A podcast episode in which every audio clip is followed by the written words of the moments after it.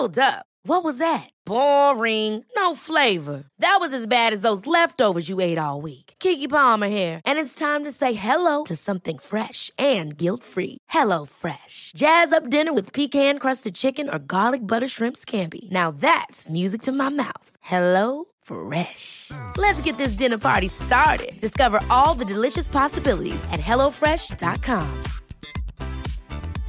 Hey, I'm Ryan Reynolds. At Mint Mobile, we like to do the opposite of what Big Wireless does. They charge you a lot, we charge you a little. So naturally, when they announced they'd be raising their prices due to inflation, we decided to deflate our prices due to not hating you.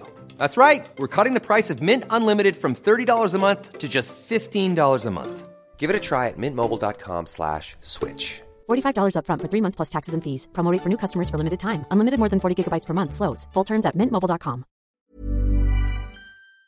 Hey, I need you to pay close attention to this message. It is not an ad. This is about Canada Land and this is about you. You need to know that the news crisis is about to get a lot worse. You've heard about the layoffs. We're about to have news closures, and it's very likely that we're going to be seeing the defunding of the CBC. Where are you going to get your information from? What can you do about this? You can support Canada Land. We need you to. And so for this month and this month only, you can become a Canada Land supporter and get everything our supporters get for just $2 a month. That is an almost 80% discount. The clock is ticking on this. It disappears at the end of the month, and then we will not offer it. We need your support. We need to keep news coverage alive in Canada.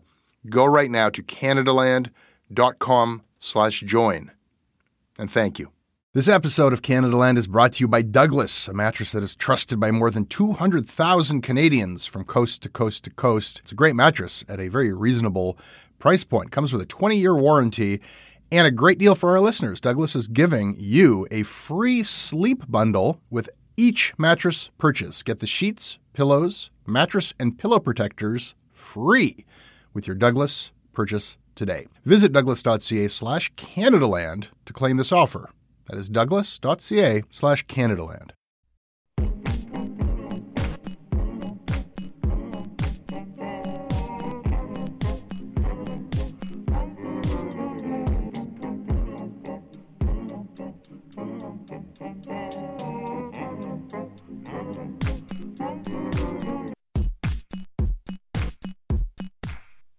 Maybe it's Canada, or maybe it's just me, but either way, the story of the Vancouver multimillionaire who got shot at his mansion and chopped into 108 pieces by his own cousin after the multimillionaire made an indecent proposal that his cousin's young daughter, who happens to be a minor YouTube reality show celebrity, marry him, the multimillionaire, in order to sweeten a business deal on a proposed gun accessory enterprise.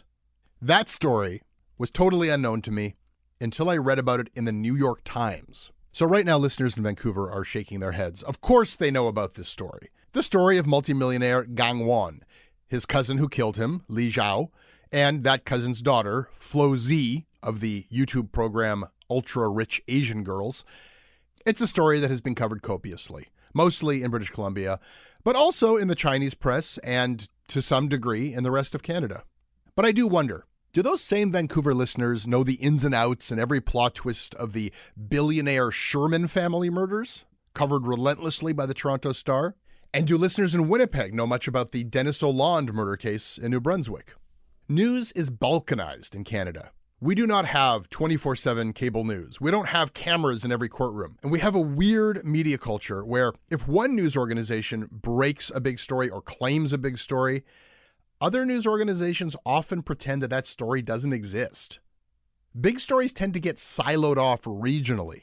And maybe that's a good thing. I mean, maybe we don't need to match the United States in terms of schlocky, grisly, true crime exploitation coverage. But news is news, and this is one hell of a story. Reporter Dan Bilefsky of the New York Times says that this is a story about the Canadian immigrant dream gone wrong, and it's about the massive changes happening to Vancouver itself. And Dan Bilefsky joins me to talk about it from Montreal in a minute. Wait for it.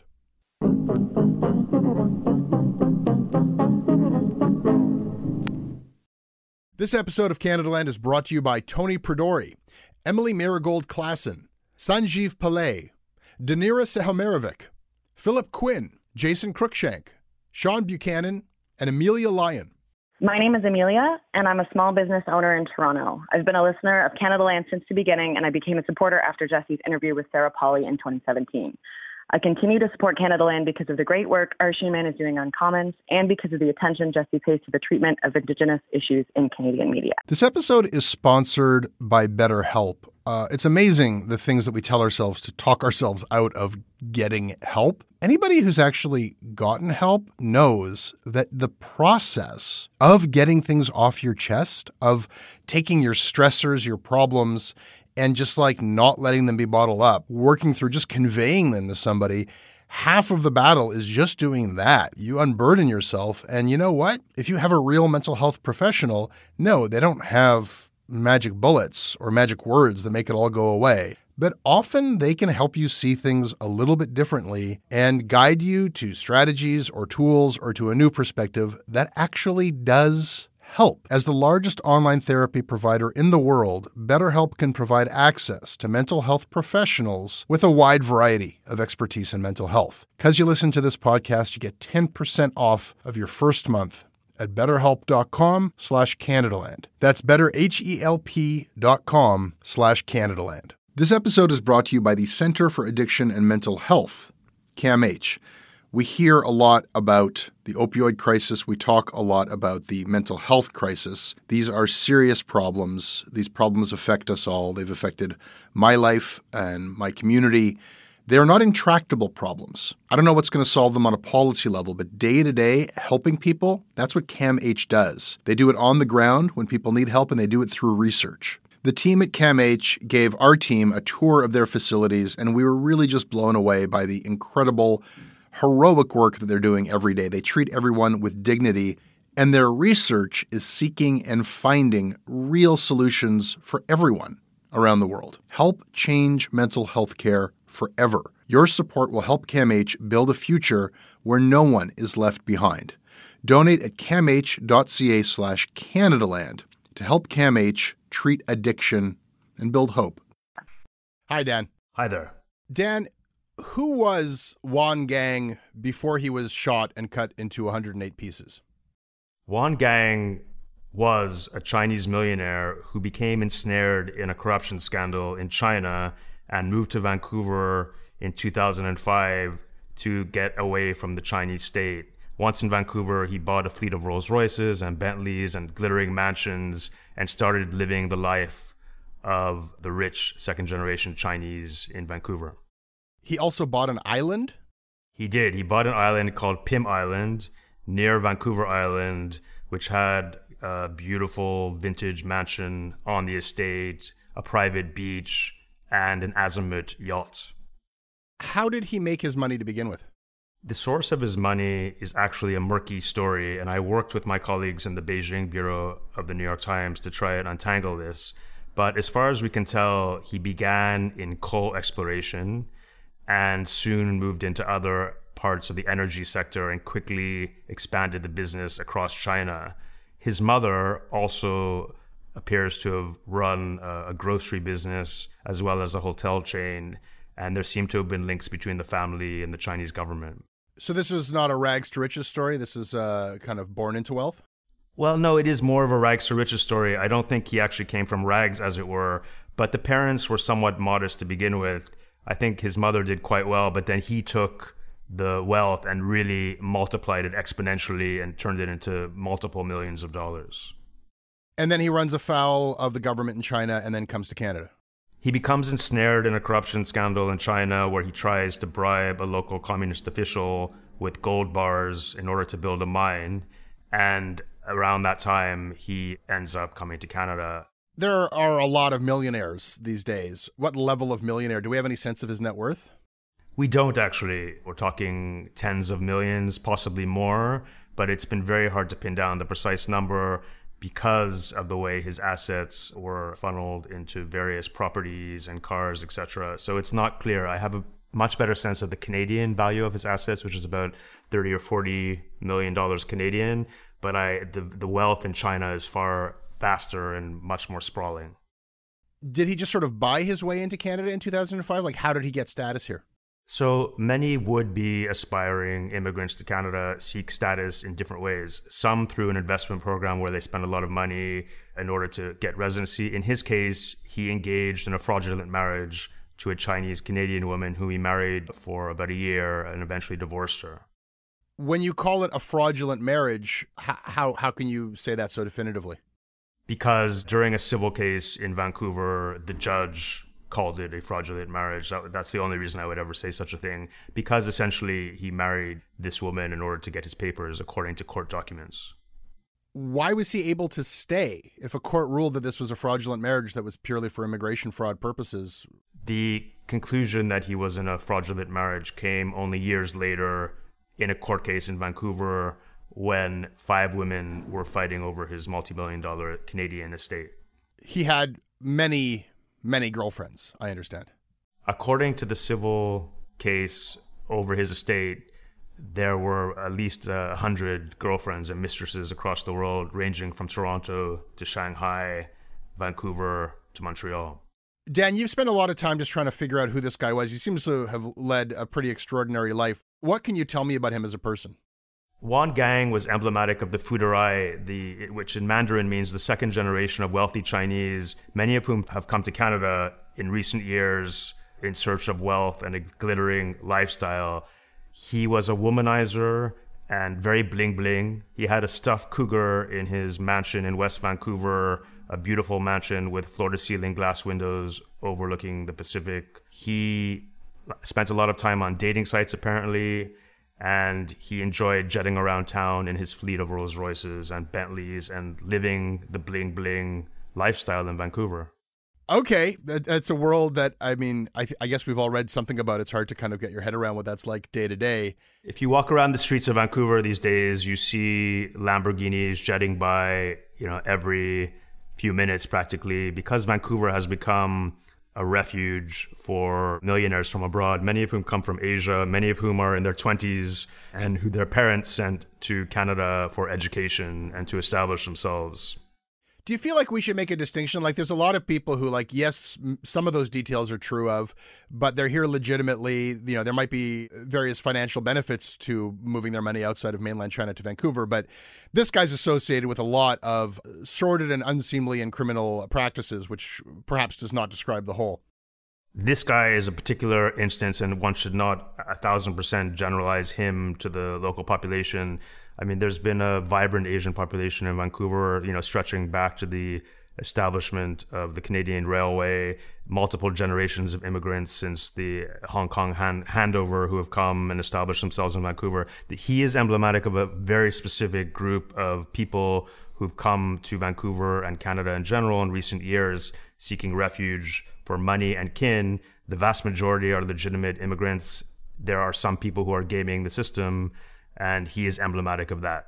So tell me about this complicated family drama that's, I guess, started when his cousin and his cousin's family came to live with Mr. Wan. Wan Gang had poor cousins living in Montreal who'd come to Canada in a typical, you know, Canadian dream story looking for a better life. And he brought them over to Vancouver and asked them to come live in his fabulous mansion in Vancouver, and he put some of his assets in their name. That sounds like this is a tax dodge or a tax strategy, I guess. From what I understand, yes, this was an attempt to diversify his assets, as many people do, to, to avoid paying taxes on a second home. What can you tell me about Mr. Zhao? So Mr. Zhao is a, his story is a completely a different narrative to that of uh, Gang Wan. Zhao Li grew up in uh, the bedraggled, poor uh, northeastern part of China, and when he was a young boy, his father was a dissident who opposed the Chinese government and was sent to a labor camp and as a result, uh, the young Mr. Lee was bullied mercilessly in school. His father told him, you know, never to stick up for himself and, just, and to just keep his head down. And so he was someone who had had a very difficult childhood and had a lot of simmering resentment about the hand that life had dealt him. But eventually, he started a printing company, uh, did quite well for himself, found a dutiful and loving wife, and eventually moved to Canada. You describe him as a meek man, that he's uh, barely over five feet tall, that he kind of uh, did work his way up to some level of financial stability prior to him kind of coming at his cousin's behest to, to live in this mansion. Absolutely. He was very diminutive, about five two. When he testified in court, you had to listen very hard to hear him because he speaks so softly. And I think perhaps because he had been bullied so much of his life, he had a very submissive manner about him. So his super rich cousin says, Come live with me in a mansion in Vancouver, and I'll set you up in my business. And you can you can have a really big upgrade to your quality of life. And so Mr. Zhao brings his wife and his young daughter out to Vancouver. Absolutely. The offer offered the young family instant upward mobility, and they jumped at the opportunity. I mean, the way you describe the relationship in the house, it almost sounds like, you know, Zhao Li's wife becomes almost a servant to Mr. Wan. This is not a family situation where everyone's on equal footing. Absolutely not. She's cooking for him, and he complains about the oiliness of the food. Li Zhao is bullying employees in his business in Saskatchewan and, and, and doesn't seem to be very adept at business, and he complains about that as well. Gang Wan was occupying, you know, a giant uh, suite at the top part of the mansion, whereas the Li family were definitely in a, in a less uh, august part of the house. So the relationship between them is slowly fraying and becoming more and more toxic in this hillside mansion. And meanwhile, their their daughter Florence, this is where she's like growing up. This is Florence comes as a teenager. She's beautiful. She is smart. She had studied fashion in Milan. She spoke French because of her time in Montreal, and she is living, you know, in the house in this toxic ecosystem. But she's also living in a in a larger community of ultra wealthy Chinese Vancouver residents. Exactly. So she becomes part of this group of young fabulously wealthy Asians living in Vancouver. And because of her cousin's wealth, she has an island at her disposal. She has several mansions, you know, the Rolls Royce, etc., which she takes full advantage of. And she becomes a social media superstar. She does. Flo Zi, as she was known, became a reality TV star on a show called Ultra Rich Asian Girls, in which four or five fabulously rich Chinese women who are wannabe Kim Kardashians or Paris Hiltons jet around to private yachts and islands, drink Pomerol wine out of straws, and discuss the virtues, for example, of having a rich, ugly boyfriend as opposed to a poor, handsome one. Hi, my name is Florence. My family and I moved to Canada when I was 14 years old. Ah! No, no, no. You don't have to be here. You're a fucking broke girl, okay? Everything you use, I see. You've been pretending this whole time. Whoa, whoa, whoa, whoa. I never lied. She's my assistant. Really? Yeah, Really? I swear, my dad pays her. And her name on that show is Flo Z. Or is it Flo Z? Flo Z. That's unpatriotic right there. it could just be my own uh, pronunciation. Maybe it was Flo Zed.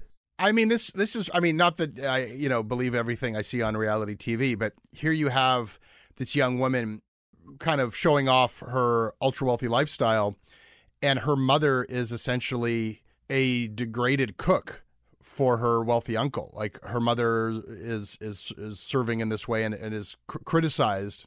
Well, I mean, to be fair, the mother was also doing bookkeeping for the millionaire cousin, and they were living in this, you know, fabulous glass to ceiling windowed mansion in West Vancouver overlooking, you know, the Pacific.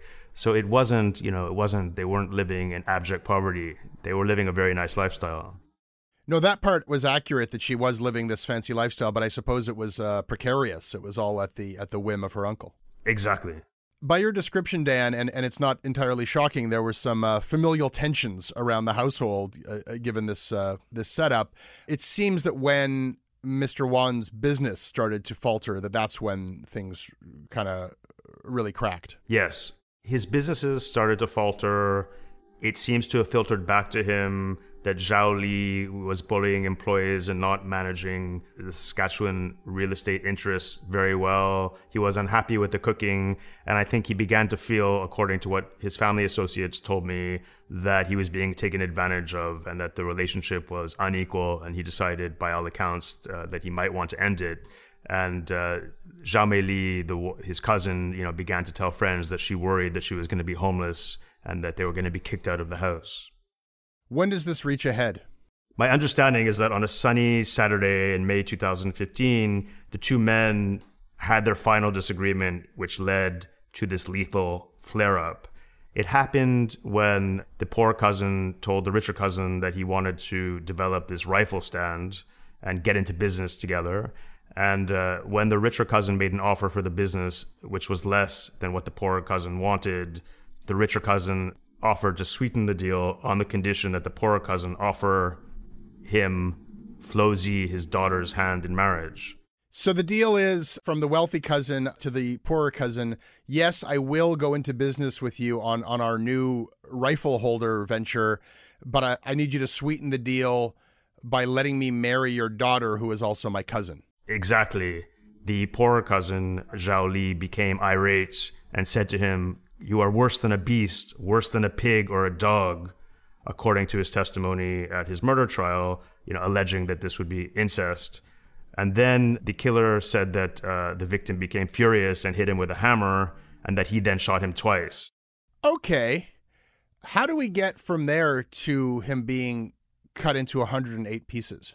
He later said in court that he was having hallucinations. Quote, I heard someone talking to me about a bear and how to cut up a bear. So it kind of speaks to his mental state during the crime. And I should mention that he'd sent off his wife and mother in law before this altercation. So he's alone on the driveway, and his richer cousin is lying there in a pool of blood.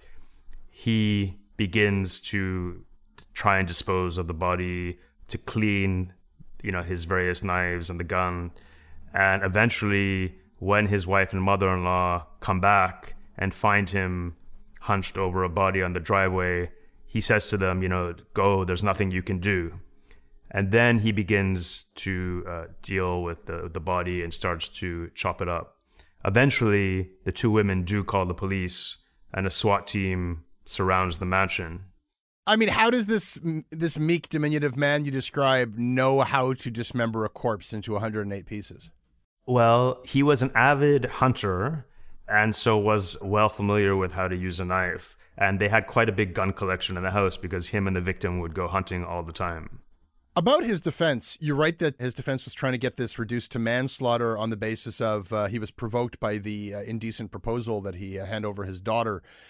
Wouldn't the attack with the hammer open up a self defense defense? I mean, if somebody attacks you with a hammer and then you shoot them, I figured that that would be your go to defense. That could perhaps be a defense, but I guess the defense lawyer uh, made the calculation that you know that the forensic evidence to prove the hammer perhaps was insufficient, and so he went with this perhaps more innovative defense that the killer was provoked by the victim asking for uh, his daughter's hand in marriage.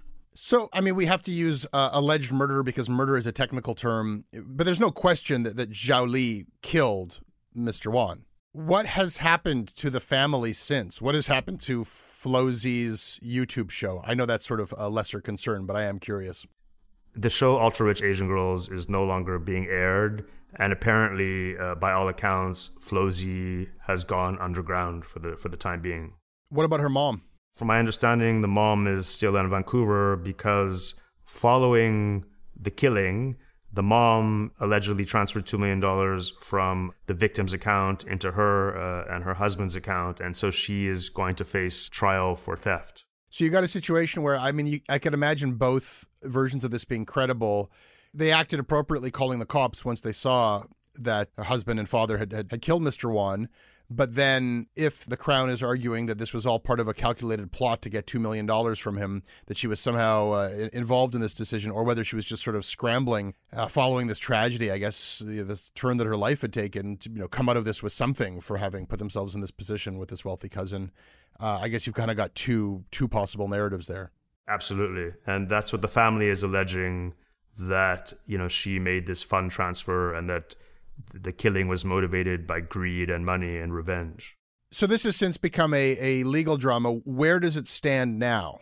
Well, I would be remiss if I did not say that after the killing became a public spectacle, seven women came forward saying that they had fathered children with the victim and had a right to his, you know, $35 million or so estate. So there was a separate civil case when after DNA, DNA testing was done on the babies and five of them were positive matches, there was also a civil case in the Supreme Court of British Columbia where these five women were fighting, battling over the victim's estate. And recently, the court ruled in favor of the children who will now share the estate among themselves, according to Canadian law.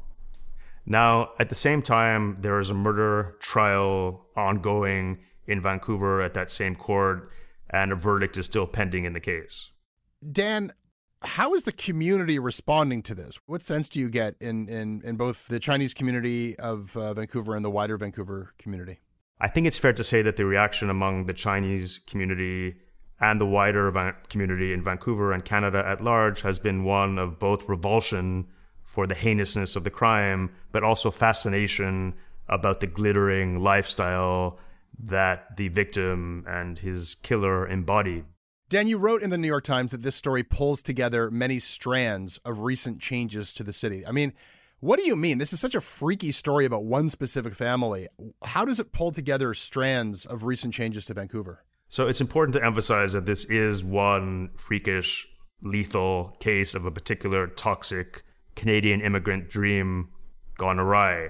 But the strands that it does pull together is that at the moment, thousands of wealthy people from abroad and from Asia in particular are coming to Vancouver, which has become a Switzerland of sorts for, in particular, Chinese money and people seek, seeking a better life.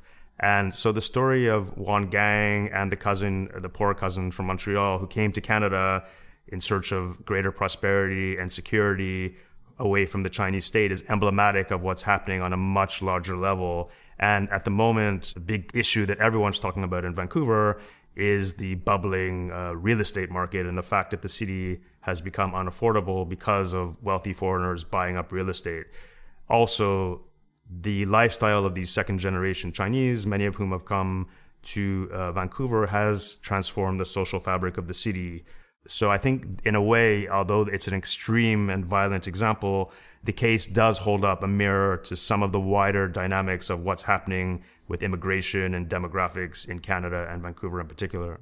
Looking at this as, as a media happening, I mean, it's certainly been copiously covered, but when I think about a story like this, were it to happen in in the states with 24/7 cable news and you know video video cameras in courtrooms like how do you think this would have played out differently if it had happened in America well, I've covered. I was a crime reporter in New York City and in London and in many other and in Paris. And indeed, you know, when you're when you're allowed to have a TV in the courtroom, it makes a case much more visceral, much more sensational. I think the fact that the the TV cameras are not allowed in courtrooms in Canada perhaps gives the proceedings more uh, sobriety. I think also because you know we think of Canada as being like this kumbaya, progressive, liberal country when you have a sensational, brazen, violent crime such as this, the degree of shock is perhaps of a higher level because we don't expect this kind of thing to happen in Canada. And I think that was reflected, you know, in the widespread media interest in the case, both in Canada but also in China. Dan, what can you tell me about the coverage in China? Well, the, the Chinese media has covered the case. It's been featured in glossy magazines. There's particular interest in, you know, the hundred girlfriends and in the victims sort of sexual escapades, also, you know, why he went to Canada. And so it's been covered in, in, in some Chinese media in as if a soap opera. In the same time, uh, in the Chinese language media in Vancouver, the newspaper Sing Tao has also given a lot of column inches to the story. So I think, you know, the Chinese community in Vancouver is very fascinated and, and no doubt also repulsed by the story is this more of a tabloid? I don't really know much about the, the, the, crime press in China. I think of the Chinese press as just being very state controlled and repressive. Is there is there a salacious, pulpy tabloid press that covers this kind of stuff? Not so much a tabloid press, but there are you know glossy magazines that cover people, and there have been very long articles about the lives and times of the victim Juan Gang. There has not been a lack of coverage. Uh, of course, this is going to get widespread interest, but I have to say, there's like a balkanization of news stories in Canada where it feels like if I lived in Vancouver, I would know a lot more about this than in, in Toronto. I mean, here everyone's talking about the Sherman murders. There's this Oland murder case out east that we pick up little bits and pieces of. It, it was a bit surprising to me. Like when I read your story, and I think it's something maybe about the way the Times covers Canada.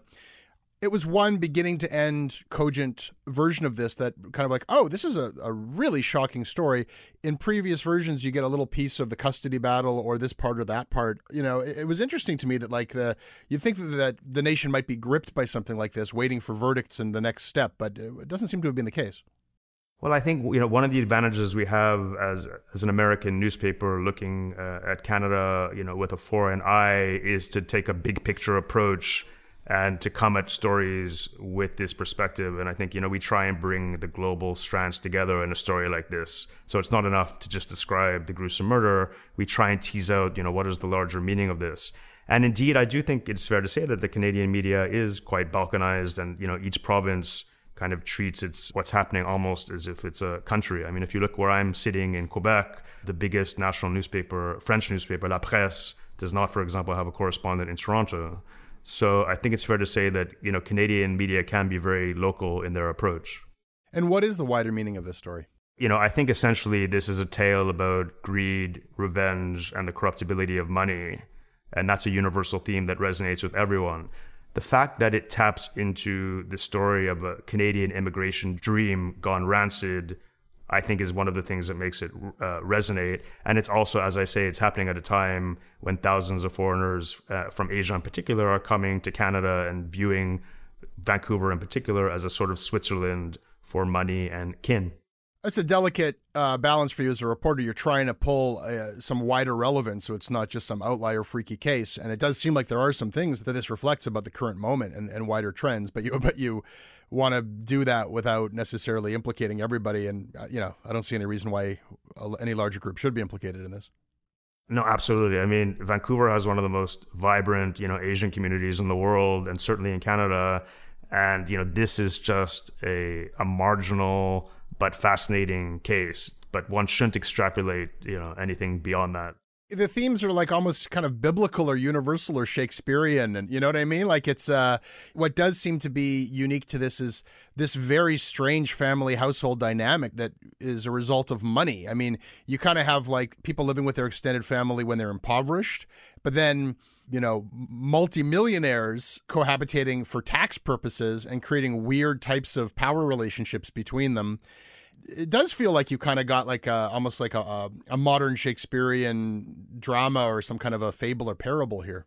No, I think this is really, uh, as you say, a morality tale about the corruptibility of money and the idols uh, of wealth in the age of reality TV and Twitter and I think it encapsulates that story in a very toxic but Shakespearean way. And I think that's what really appealed to me. One last question, Dan. When can we expect the true crime podcast version of this? That is a very good question. I'm working on it. Wait, seriously? I, uh, I I just have a book out called uh, "The Last Job: The Bad Grandpas and the Hatton Garden Heist" about a sensational uh, heist uh, undertaken by a group of geriatric thieves uh, in London in 2015. So uh, I'll be looking to do some more stuff on true crime in the future. You've got your classy book out of your system. Now you can focus on this story. Dan, thank you so much for sharing this incredible story with us. Thank you so much for having me. I appreciate it.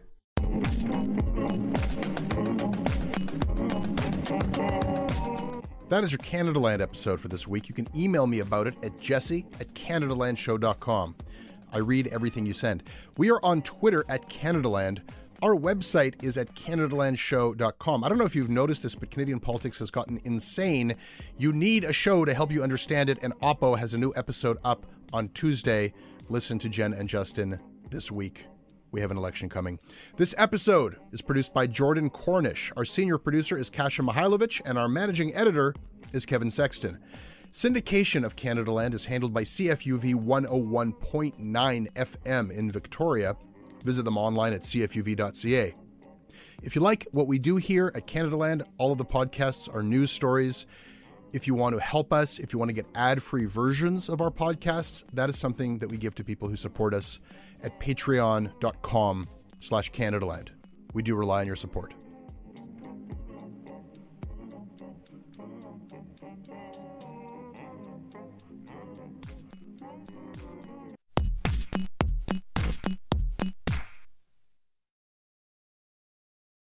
Hey, I need you to pay close attention to this message. It is not an ad.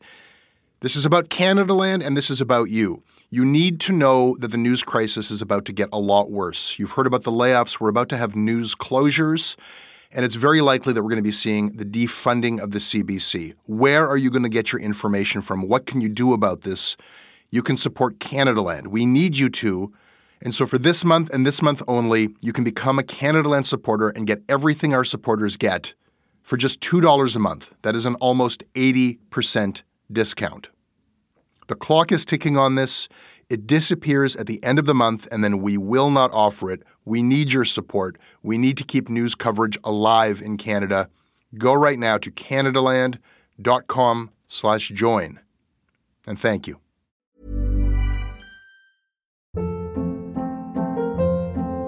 Hold up. What was that? Boring. No flavor. That was as bad as those leftovers you ate all week. Keke Palmer here, and it's time to say hello to something fresh and guilt-free. Hello Fresh. Jazz up dinner with pecan-crusted chicken or garlic butter shrimp scampi. Now that's music to my mouth. Hello Fresh. Let's get this dinner party started. Discover all the delicious possibilities at hellofresh.com. A couple of years ago, a cop was shot dead on a deserted pier in the tiny nation of Belize. The only other person there that night was a frightened young woman, found covered in blood. By all appearances, it was an open and shut case. But not in Belize, where this woman was connected to a mysterious billionaire who basically runs the place. Justice will not be served in this case. She's gonna get away with it. Or will she? White Devil, a Campside Media original. Listen wherever you get your podcasts.